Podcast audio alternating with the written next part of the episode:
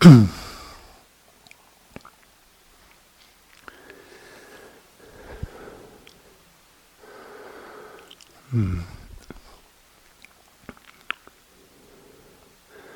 มตัสสะภะคะวะโตอะระหะโตสัมมาสัมพุทธัสสะนโมตัสสะภะคะวะโตอะระหะโตสัมมาสัมพุทธัสสะนโมตัสสะภะคะวะโตอะระหะโตสัมมา sambuddhassa Buddhang dhammang sanghang namasami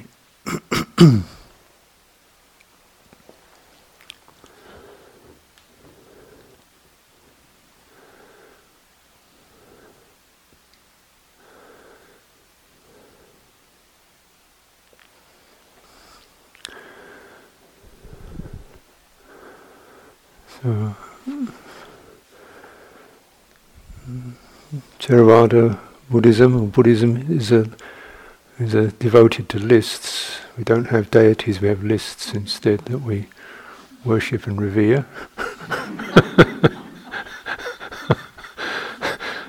so, depending on your favorite deity, could be the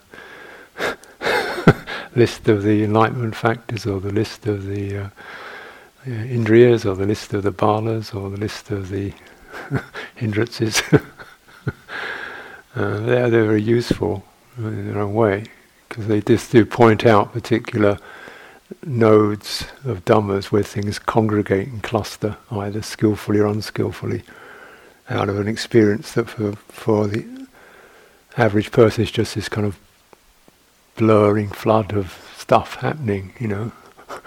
you don't really detect the particular crystallization points, the driving points, the places where men- momentum picks up. We just see this flow of things. And beats me, you know, keep going. so you've got these kind of little, little lists which are pointing out the rocks at the bottom of the stream that are causing that current. You know? so you don't see unless you go a little bit deeper. and the process of deepening. Uh, uh, samatha or anything to do that steadies the mind. You know, we have to look at that very broadly. Anything that causes more steadiness, you know, simplicity, sense restraint, um, calm, you know, sustaining attention, you know, something that causes the mind to steady down, just so we can come down through the stream into what's forming the rocks in the bottom that are forming there. And then we pass, now you're picking those up and, hmm, What's this? You know, uh, insight, wisdom. You See, what's this? This is actually just itself is purely stuck together. It doesn't have to be stuck together. It can dissolve. Mm. Clean it. or you build up ones that are going to make the stream flow in a good way, or you clear the channels.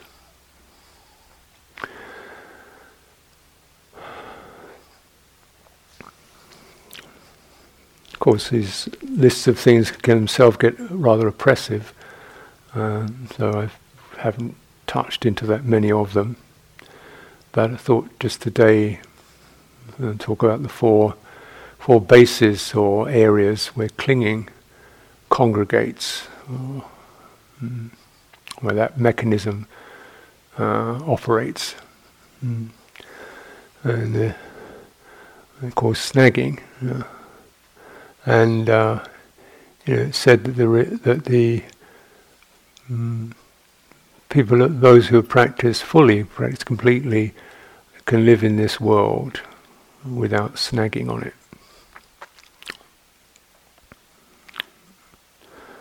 Live in this world of the senses and events without snagging on it. So it seems a useful um, thing to keep bearing in mind when you come back to really what's right here, your reality, your presence, and then what is it that clusters around that and snags it? What is it that clusters around that sense of presence and forms some quality, something that then starts to, first of all, promise happiness or generally some kind, and then starts to become weighty and burdensome. Mm or is directly uh, confrontational and seems seems unresolvable. Yeah. So this is the uh, supports or basis for uh, upadana, clinging. And it's important to just bear in mind it doesn't mean that that one clings. It means there is clinging. It, it aggregates in particular ways, and uh, around this aggregation, uh, certain things occur pretty much immediately. One is the sense of a, a clung to object, and the other is the sense of a person who's doing it, who then feels they have a lot of clinging and they really shouldn't be so attached to things. But that's the horse is already out the stable by then. and so trying to be a, a, person who doesn't cling is a little bit, you know, it's a little bit late. So we go back to what is the experience and where does it, where does it congregate? What does it cluster around? Mm. And so this is really, you know, opening the field. And, mm, opening the field because a person uh, that the the self the I am cannot get free of that. So we come into the field experience. There's a possibility to drop out of the self domain, at least put it on hold, yeah, and then witness the experience of clinging, which occurs as a contraction and a tightening, and are often associated with certain speeding, speeding up, and produces a cluster of thoughts and emotions that then affirm the reality of that contraction. Mm. Because you don't do it, because you don't do it, we don't see it as caused, it caused here. We see it as, as uh, something valid out there. For example, the first base is a pretty obvious one sense, sense spheres uh, associated with pleasure and displeasure, but primarily the search for pleasure. So when the sense spheres, touch, taste, sight, and so forth, um, produce the the Vedana of feeling, there is a, you know, to what degree there is a contraction around that. Mm. Yeah. And again, for the un- unenlightened person or the person who hasn't practiced, the sense is that an object really is the source of the feeling. That object, that sight, that sound, that touch actually is the source of pleasure. And you can either feel guilty about it or, or for it's forbidden for you or you shouldn't have that. Another one you're addictive. And so this again is the cluster of clinging. It starts to name you as someone who is addicted or clung or helpless or needy or has to have this or whatever. Yeah. So that arises from the base of contact, feeling, you know, contact, the feeling, then the tanha, and the creating of an object and a subject. Actually, what really occurs, we contemplate the arising of you know, sight bringing us a, something we interpret as pleasant. There's the interpretation of that being pleasant, agreeable. Just look, watch what happens. You see food, you see something like that, and there it is. There's this visual object, and this apprehending and a certain movement, and then, oh, no, no, some sp- speeding up occurs. The object becomes um, that which has pleasure in it.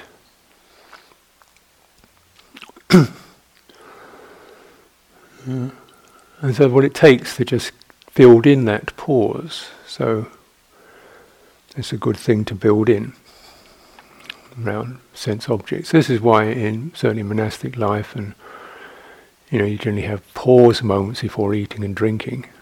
Just to check. You know, so, and you have kind of little tripwires around your ability to uh, grab a some sugar or buy something, you know. So you've got some, it's quite difficult to do so. And that's built in. Mm.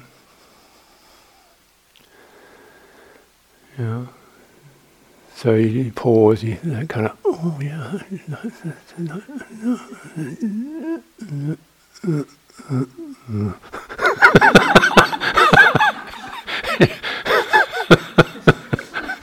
You're straining at it, and eventually the strain just give up.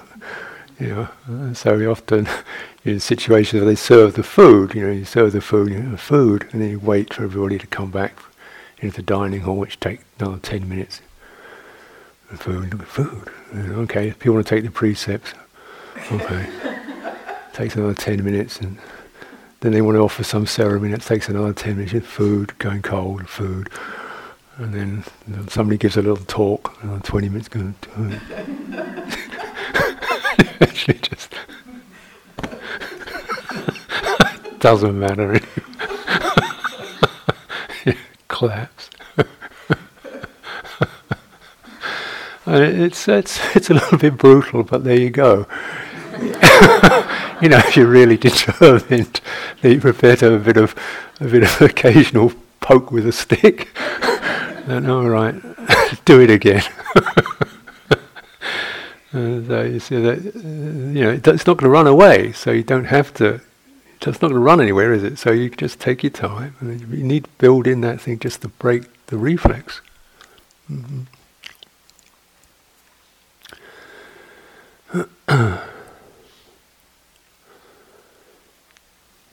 Hmm. So that's a lot. A lot of it's like that. You know, I can't really buy buy things but then people will say, "Oh, you know, we really want to offer you something. Then why don't you look at this, you know, thing online or something? You look at, oh yeah, that'd be nice." And, and then, oh well, and then you've got to wait because you can't. I don't have a credit card. So okay, great. So you wait. Secretary only comes in two days a week. You wait four days, and then she comes. Oh, oh, I can't do it today. Wait, another week goes by. I don't really care anymore, actually. you know, the, the, the, the, moment when you see something desirable, you've got to have it, and that, the pausing around that is really helpful as a convention. Uh, till you see that sort of glow dissolve. It's just a thing. And then, you know, something comes back to you. So it's a helpful means, a skillful means, of pausing having uh, checks on purchasing things and consuming things. And you feel the wave. Not that you shouldn't, but you feel that you don't have to have that that rush. And just quieten down. Is it necessary? Useful? Yeah, okay. Use what you need. And it, you really hey, pleased with the results of that dispassion. Mm. So the basis where this clinging occurs, it's often in the speed of things. And the base of clinging talked is mentioned as being and not being, or becoming and not becoming, and this can be associated both with uh, um, status or position in a favorable position or not in a favorable position. It can be associated with progress, progressing, getting somewhere, not getting anywhere, you know, progress and decline. And around those, uh, uh, identification with ma- mind states. One has developed a good mind state, one hasn't developed a good mind state. And then the kind of intensities that can occur around that, those, that, that node that, that particular congregation of experience. Mm. And this is also something to tackle, really, uh, particularly in uh, Dhamma practice when it can flow quite smoothly and then you get into difficult places where it seems to go upside down, you think you've completely lost it. Uh, you want to get back to an insight you had two years ago and you, of course you're struggling for that. Or other people hear other people really zooming away into neither perception, non-perception, or emptiness. You know, he's kind of struggling with trying to stay awake, and you know, so it's not necessarily you just hear, even hear it in another person. You feel yourself measured by that, by being lesser than. Yeah. yeah. or perhaps feeling better than. Yeah, so there's a, there's a, a, a, a kind of a identi- an attachment around um, states of experience. And it's really useful when you go as long-term meditator, you see how you can go through bright states and dark states and you know, you want to learn to sit with, be around with dark, with kind of dark states. and you don't favor them, but it does, uh, sometimes it just helps to just have to basically bear with it. yeah. And again, uh, monastic life has a certain discipline to it which requires that. You know, you, if you have uh, routines and, and routine meditations, then sure enough, sooner or later you're going to have to sit. You're supposed to sit at a certain time when you're not very in a very good state. Energy's low, you're tired, and you sit there, mind collapsing. Yeah. And then somebody gives a talk about second jhana or something.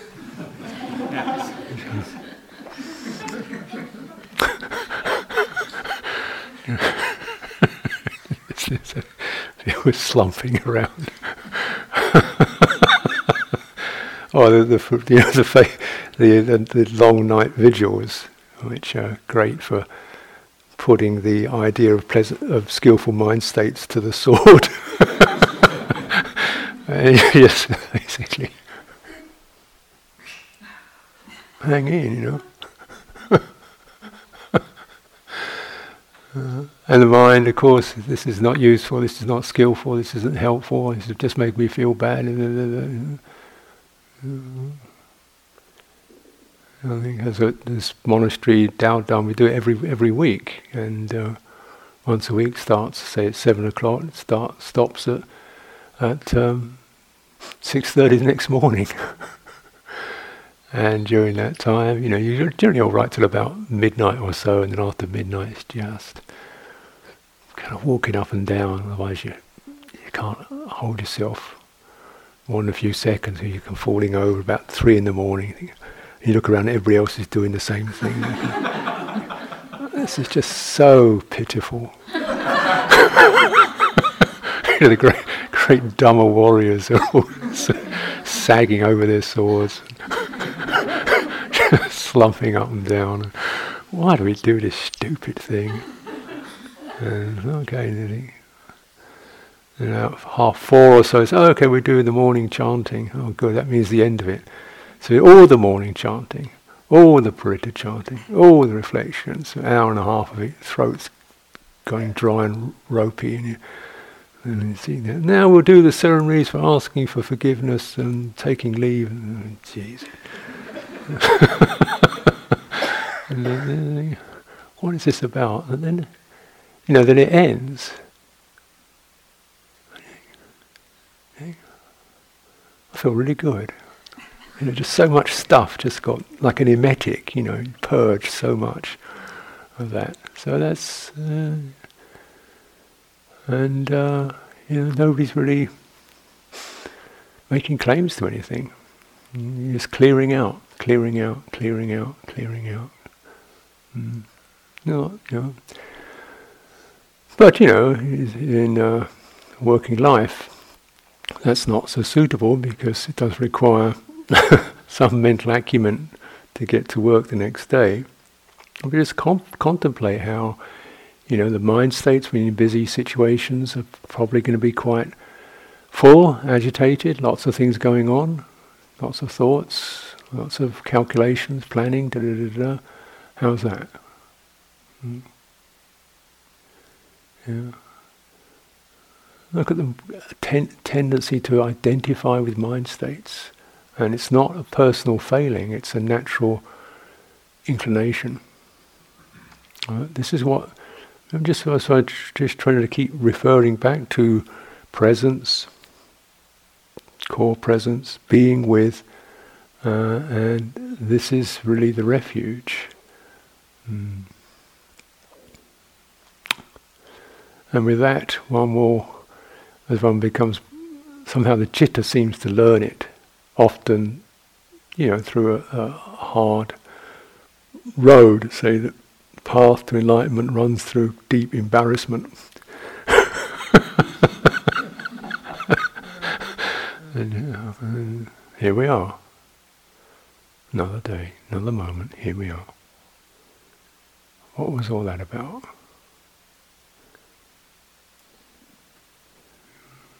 Here we are. Field. Still in the field of yeah, sentiency and comings and goings and things happening and happiness and unhappiness, sights, sounds. You haven't lost it. Still in the field. And the identification with uh, mind states tends to take you out of the broad breadth of the field. Because if we have that clinging around mind states and being something is allowed to proceed, it takes into an ever narrower position and an ability to be present with fear, embarrassment, uh, disease, sickness, so forth. So, you know, low states. You lose that capacity if we're too focused on a particular states of mind. All of us are subject to degeneration, uh, loss of sense faculties. Um, this happens to all of us. So, in a way, this a lot of this is about you know long-term practice long-term practice to, you know, sometimes bitter medicine to heal one of the of this, heal the chitta of this process. Mm.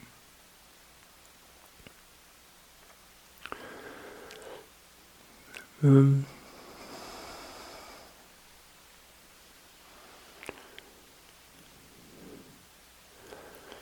this is mind. This is body, this is mind. What do you expect?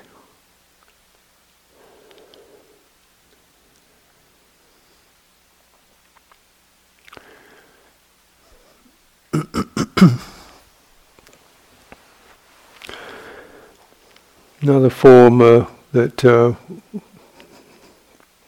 clinging occurs around, and it begins to, we get a clearer picture of what that mechanism is triggering around is either pleasure or security. And so anything, so that, you know, pleasure is often the, the sense basis, security being something. You know, now I've got it, I am it, I'm, I'm steady, I'm something worthy of, I feel worthy or accomplished or, yeah, you know, that sense. You know, feel sort of psychologically secure around a state of being. And um, if it were the case, then we'd say do it. And as the Buddha himself pointed out, there are pl- there are many places, many sets, many mind states, many spheres of becoming beyond the sense sphere, such as neither, you know, infinite consciousness, non-measureless consciousness, and uh, so on. And so these, if you want to be something, you want to cling. This is these are much superior places for clinging than, uh, you know, pretty tacky old sense consciousness. but he said, but he also said, yeah, but the, uh, the, the removal of the heart's liberation through non-clinging. This is the deathless. It's such an encapsulated term. It's the it's that mechanism, it's that releasing, and the ability to bear presence with a range of phenomena and states mm, without wavering, because it's just a passing show.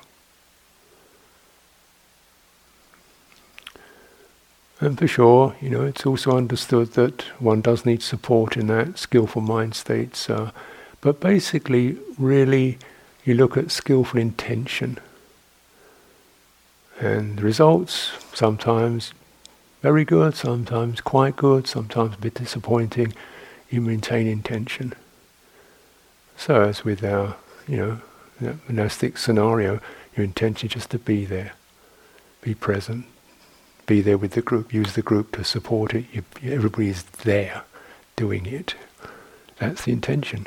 And you just stay with that.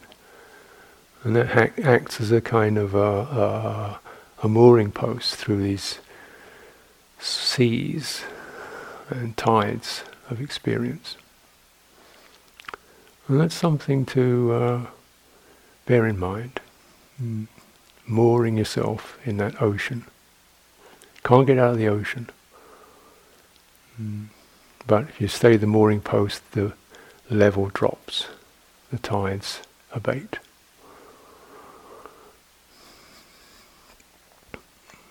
Then you have security, deep security. the um, form that um, is the clinging that occurs around, uh, it's called sila vata, and it's translated in a number of ways. Rites and rituals was a, a way of translating it, which by and large has been superseded by uh, things of precepts and observances, or I would say systems and customs, because it refers to much broader, a universal characteristic of human experience, not a particular form of worship or um, you know uh, Buddhist doctrine. It refers to the because it's about human proclivities, uh, the proclivity to cluster, to cling to systems and customs. So we can see this covers human beings by and large cling to cultural customs, um, systems, days of week. You know, this is a Tuesday, this is a Sunday, this is Christmas, this is Thanksgiving, this is this is birth. You know, what? This is eight o'clock. It's time to get up. This is nine o'clock. It's time to go down. It's this is twelve o'clock. It's time to eat. This is you know, uh, and that that uh, the um, systems that help should help to make our lives socially uh, comfortable, uh, so that we're all on the same page, if you like, for for um, harmony. That's the idea. Can set up things that cause deep disharmony, because your system isn't the same as mine. yeah. So the idea of them is systematization was well. Look, this is we're all on the same page, so we can all do it this way. Then things will flow along quite nicely. But it doesn't quite work like that, does it? Or the, the system can take over to the extent to which um, it runs away from the human um, natural realities, organic realities. Yeah, because systems get taken over by either political uh, means, political powers, or economic ones. How to the system that most of us what you particularly would be living under is very much geared to how to get people to work um, uh, effectively. You know? So ideally, you want to switch them on at a certain time and switch them off at another time. We don't want them kind of doodling around and having a break now and then. We want them, you know, because it's better to have, you know, the whole workforce at the same place at a certain time and keep working at maximum output for you know as long as they can bear it, and then switch them off and throw them throw them back in their baskets, as it were. so you get the kind of the working day, which is kind of irrespective of anything organic in one's uh, in one's body or mind. Mm. And that's a powerful system that most people will, will live with, uh, be embedded in for at least 50 years.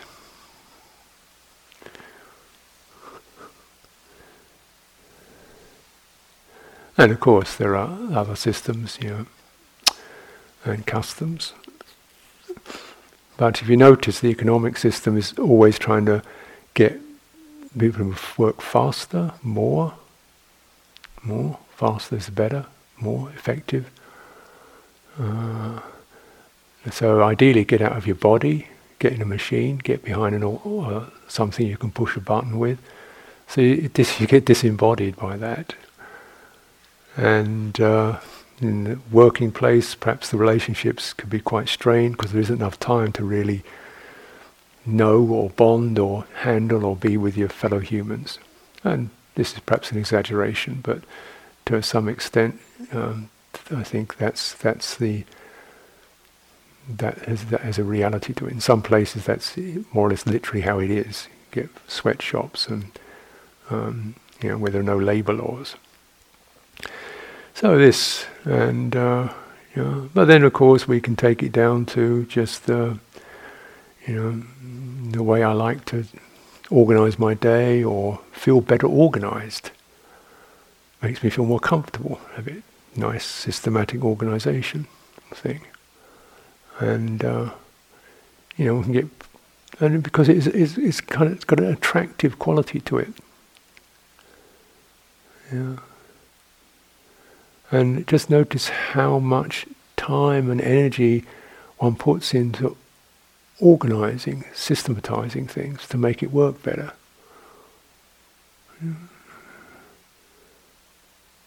And, then, there's a right and a wrong with that. And a feeling of disappointment when it doesn't work, or frustration, or trying to make it exactly right. And, you know, and it certainly accentuates and emphasizes the um, the cognitive faculty to the extent to and de- diminishes the more embodied qualities. So you have to be careful of that, uh, aware of that. It gets you going. It gets you speeding. It gets you calculating. It gets your mental faculties rev up and start you know, organizing everything, systematizing everything. And it, it's, it, you know, and it's, it works as well to a degree. It's not, none of this stuff doesn't work, otherwise we wouldn't do it. But what are the, what's, what's the payoff? What's the results? What's the tariff on that? Your mind, does your mind ever settle? Does your mind ever allow its things to just be unknown, chaotic, like nature? is. and the, the beauty and the relief of just being in nature when you walk around the trees are totally what they are. There's not one of them straight, not one of them tidy. And they seem to be getting along pretty good with that. And things are falling apart, and that's okay. And you just think, ah, oh, beautiful relief, you know. It's something organic. And yet there is a system called interdependence which is much more knowing and sensing the living qualities rather than imposing an abstraction on it, getting it right. What I've tended to notice, both you know, in, in my in, certainly in myself, though I'm not not I don't get many things right actually.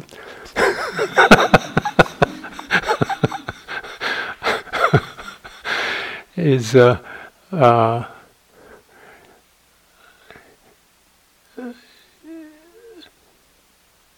people find themselves taking a lot more responsibility for organization and then find themselves burdened by it.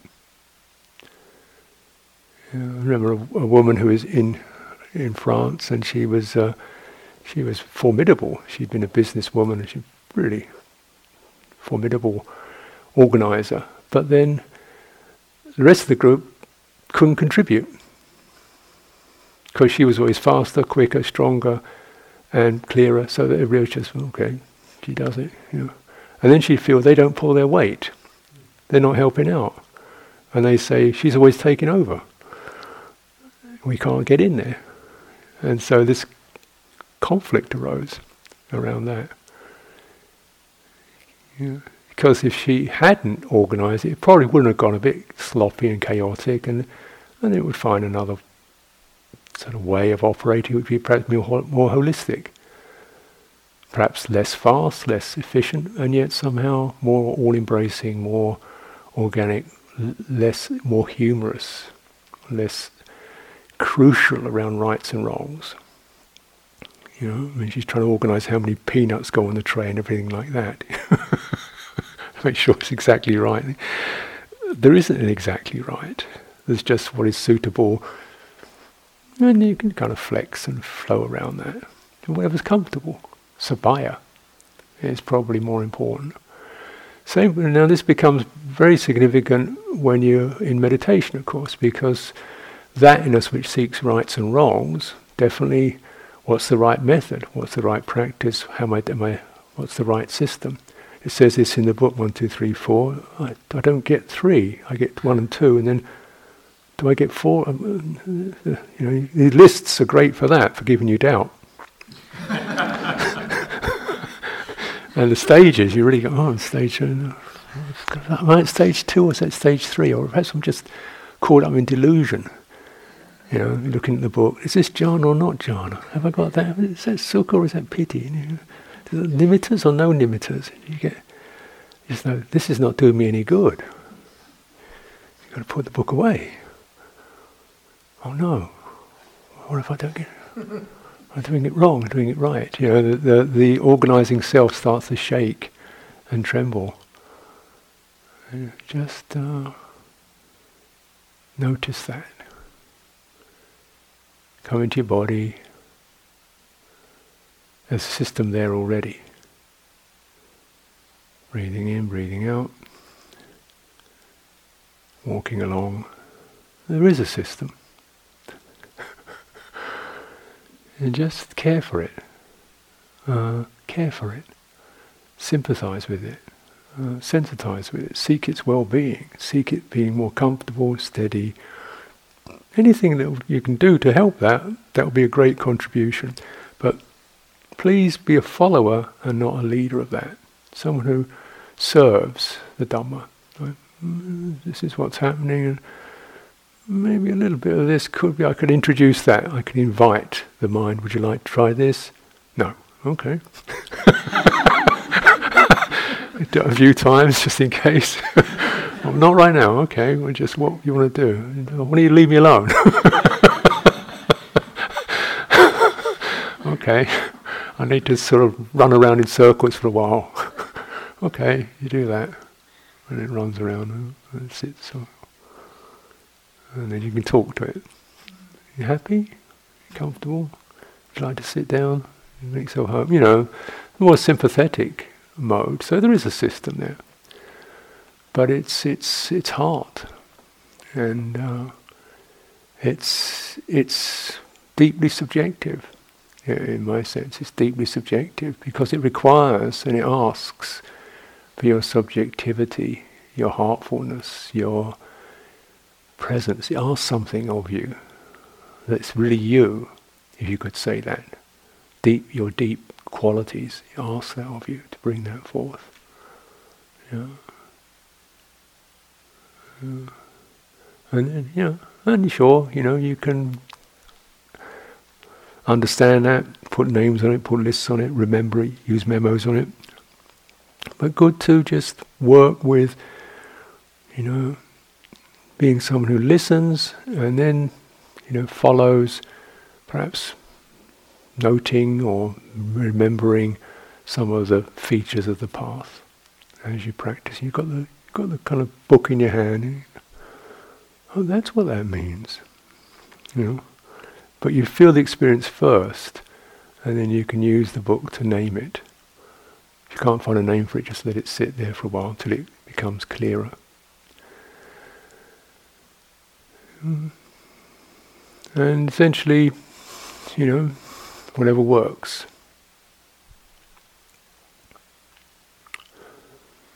Practices, religions, customs, conventions doesn't mean there aren't any. It means that grasping that stuckness, that contraction, that fondness of them is quelled. You can feel the sankhara of clinging rise up and it seeks clarity, it seeks stability, you're not going to find it in that. You can use that as a skillful means, but it's not there for, you know, it's not going to provide stability. It's going to be a, a place where you can begin to come to terms with reality, which is innately you know, or experience, which is innately unstable. Experience is unstable. It's existence is unstable. You, you know, you've got to get to strong enough and open enough to be able to handle that. Mm. Mm. Another base, or the last base that's mentioned in this particular presentation, is the notion of self. Uh, when that occurs, it could be internally, this is myself, could be externally, that's her. Uh, as a kind of aggregate, as a, a, solid entity, as an icon, as an image, mm-hmm. as a fixed piece. Mm oneself, other people. So it, it, it tends to aggregate and solidify uh, processes that are actually dynamic and and beautifully dynamic because then they're, they're sensitive and uh, they moderate in accordance with the qualities of the field. Mm. To respect the field of karma. And uh, there is such a so. I mean, to to be um, to just be make a note. This doesn't mean that nobody exists. There's nobody here. It means what here is dynamic and precious and flowing and changing, and because of that, when the subjectivities sense each other, they can start to adapt and merge and okay, well, is this way, that way, right, and then there's something harmonious that occurs. If it's two separate people, there's going to be a lot more, you know, what does she think of me? Who is he?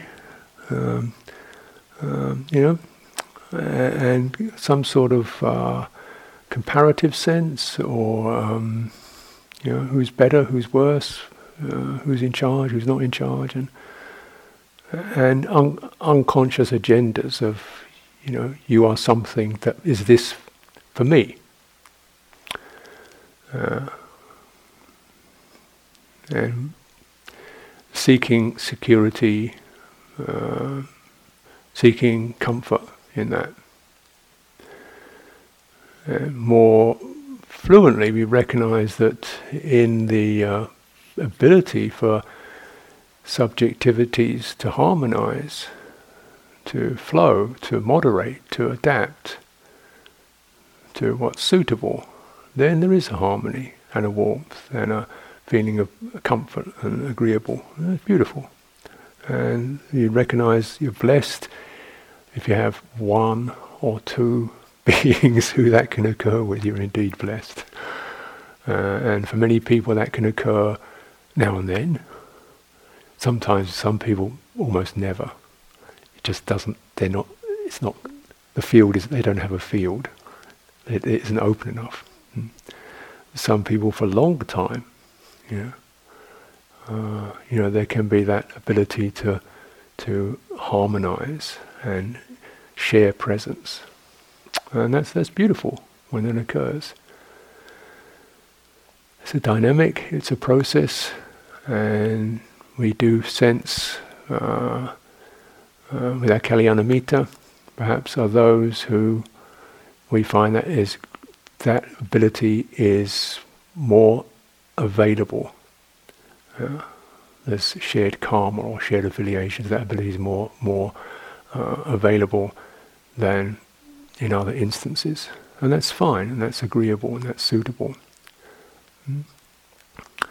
But what tends to happen, or can happen for people, is the the uh, you become something that's sort of you either own yourself, your self-image, you are this, or you something you owns the other person, she is this, you know, or sums them up, he's one of those, or she's always this, or he's never that, or what's that?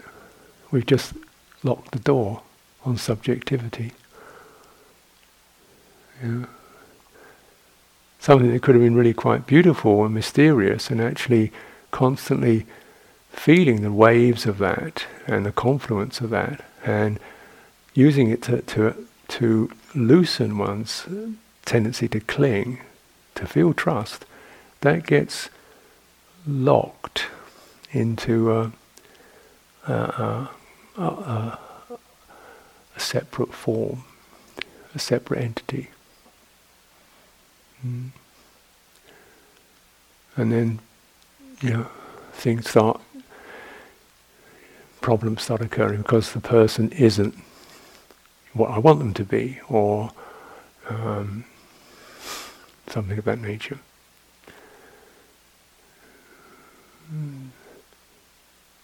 Or I'm not what I should be. You know, or, I, or I have something, or am something, or not something.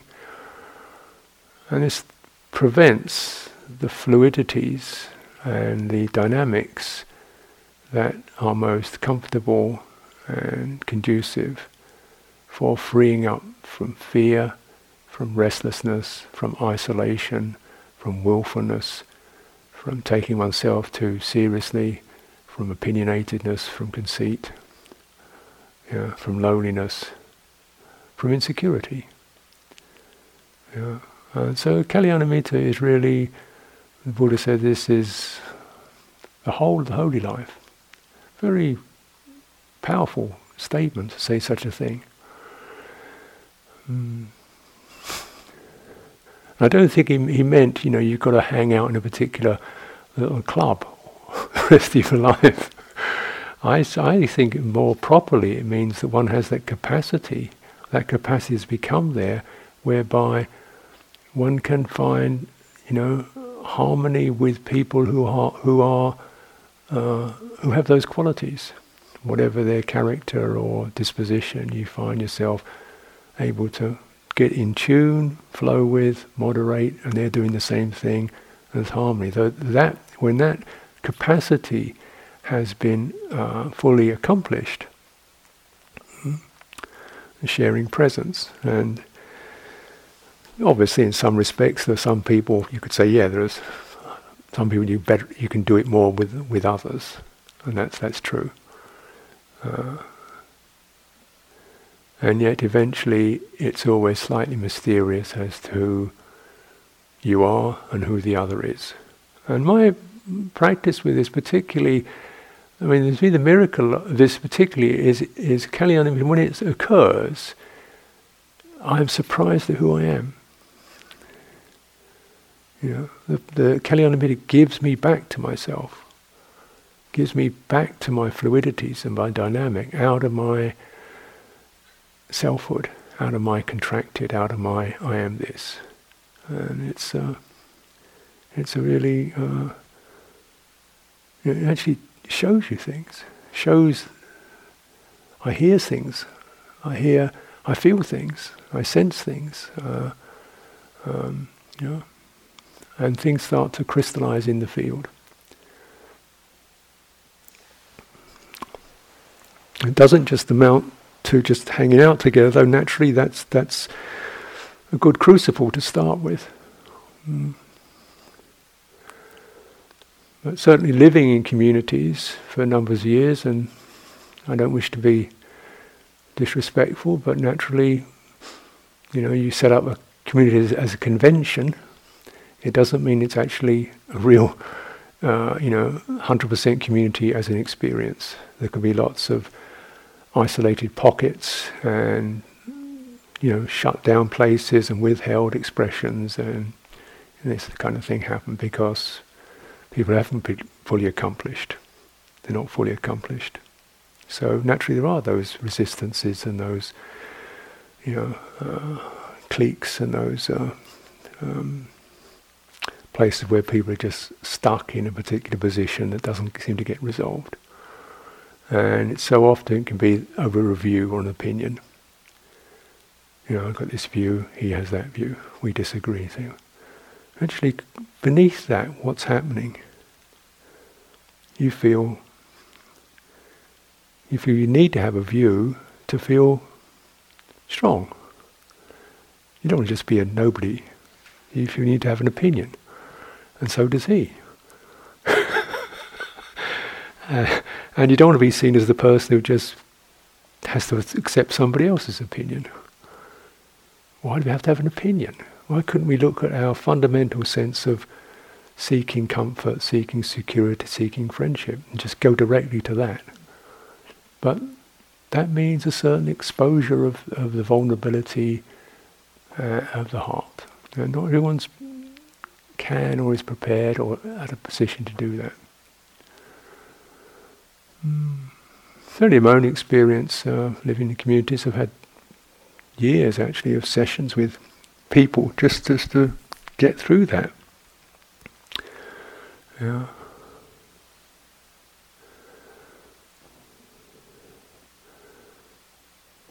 You know, partly because of my own experience, uh, you know, I was put into leadership position for a while. That's a powerful constellation. Leadership position means I am the person who organizes, makes things happen, and people contribute and cooperate. And the idea that somebody should look after me never occurred. I look after them. And so, you, you know, you, you constellate around that. It never occurred.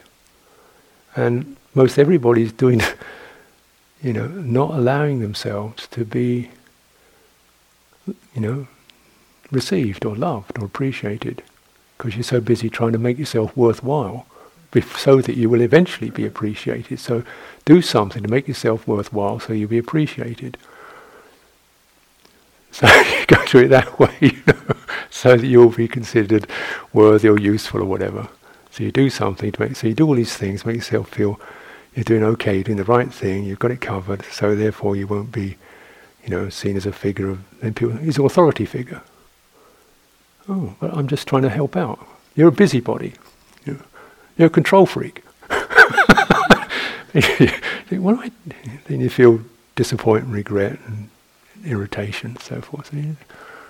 Actually, all the structures on an unconscious, unconscious need to feel one was living in harmony with others by doing a lot. You know, for everybody else's welfare. The doing a lot prevented the harmony occurring.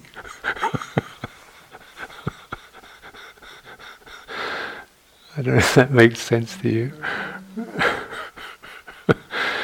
uh, and so, you know, we had sessions of get-togethers, and he would just processes, and yes, it comes down to it, you know, to really say what's happening. And you're thinking, oh, this is going to be tough. This is going to be really tough. And most everybody's just experiencing lack of lack of warmth towards themselves, and not able to not able to receive it from another person because they've been so busy trying to be somebody. you know, wow, what happened there? You know, common, common human problem. Trying to establish a worthwhile self so that you will feel living in harmony with others or doing your work or being worthy of whatever or standing up or pulling your weight or making sure you get everything right so that you don't, what the, you don't know what the so that is because it's often buried. But the so that is a sense perhaps of feeling comfortable in the field. You don't feel there's any stress in the field. And we build these structures and the structures take us out of the field into isolation. And you still, I'm doing the best I can. I still don't get that feeling of having done good enough. Of, of, because it doesn't occur in that particular place. It doesn't occur in that place. And you can build massive structures to give rise to the experience, right, you've done enough, it's okay, you're fine, everything's fine, everything's comfortable. It still doesn't feel comfortable. Just a little bit more. Sort that out and then it'll be okay. Doesn't happen. Because it's the wrong structure. And really, the structure of Kalyanamitta is you just descend, descend into the field. Uh oh. it's going to be scary. descend, you know, I don't even like the word descend. descend into the field. And, well, there is a lot of, you know, give and take, sharing and humour, warmth and trust and openness, and with those who can enter the field. Yeah. You don't have to be something. That's really, you know, why is that the whole of the holy life? Of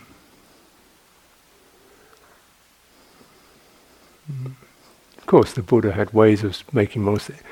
He could take mindfulness as the main thing, or right view as the main thing. So just particular, but you can almost get in any one of those dhamma things, those dhamma expressions.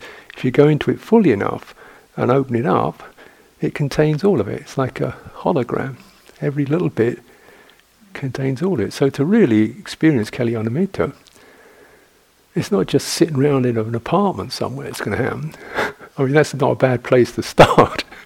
and generally, what occurs, I found in Sangha life, is you've got to stop the opinion, stop the meeting, stop the discussion. Just sit around and move your bodies past each other and hang out and make a cup of tea and go for a walk and argue and just hang out. Shake it down, you know and don't leave the arena. And eventually you kind of, ah, it doesn't really matter about that. Okay, that's fine with me. And, you know, and then suddenly this warmth comes through. Uh, the warmth which comes from the release of the heart from clinging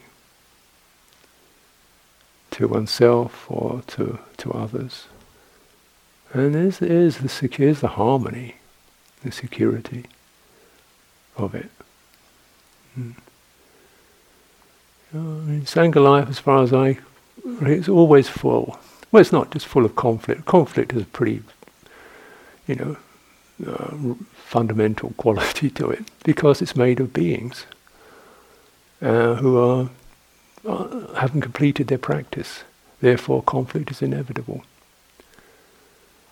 So we don't get into a state about it. Oh man, is that one again? You know, what do you do? You, know, you just kind of hang out and shoot the breeze and argue and hang out and hang out and hang out and just stay there and watch what's happening in the heart. And you just begin to let those sankharas subside. Listen deeply to the other person. They're speaking their truth, you're speaking your truth. Just bear with that. And eventually something else starts to occur, which is one is heard, one is listened to. And then this theme, this loving harmony starts to resonate through it. You know, when that can occur. So it's, uh, you know, the Buddha said this is something worth traveling for, making a journey for, uh, walking a long way for, to enter the field of Kalyanamitta. Because this is where there is that ground for releasing from self in the presence of other people, not in the absence of them. In the absence of other people, we can concoct all kinds of selves in our heads. The presence of them tends to help you to, if it's real, tends to help you shake some of those Im- images out. And the results are uh, beautiful and endearing and calming. So the release from clinging, if it's done, even if it's done through strong means, difficult means, subtle means, embarrassing means, it's always you know, skillful, you know, directly conscious, skillful means. Uh, is always not just a, a kind of a, duty. Uh, one should stop clinging, stop being addicted. It's a blessing to enter the richness and the fullness of the heart. Uh, because it is for our happiness and welfare, not for our loss and isolation. Because it is for our security and comfort. Uh, because we can do it. And the Buddha did it and taught it. Because of this, uh, we take heart in that and Clinging is not what we are. It's something that happens to us. Look out for the snags.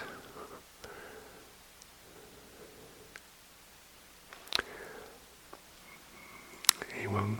And am I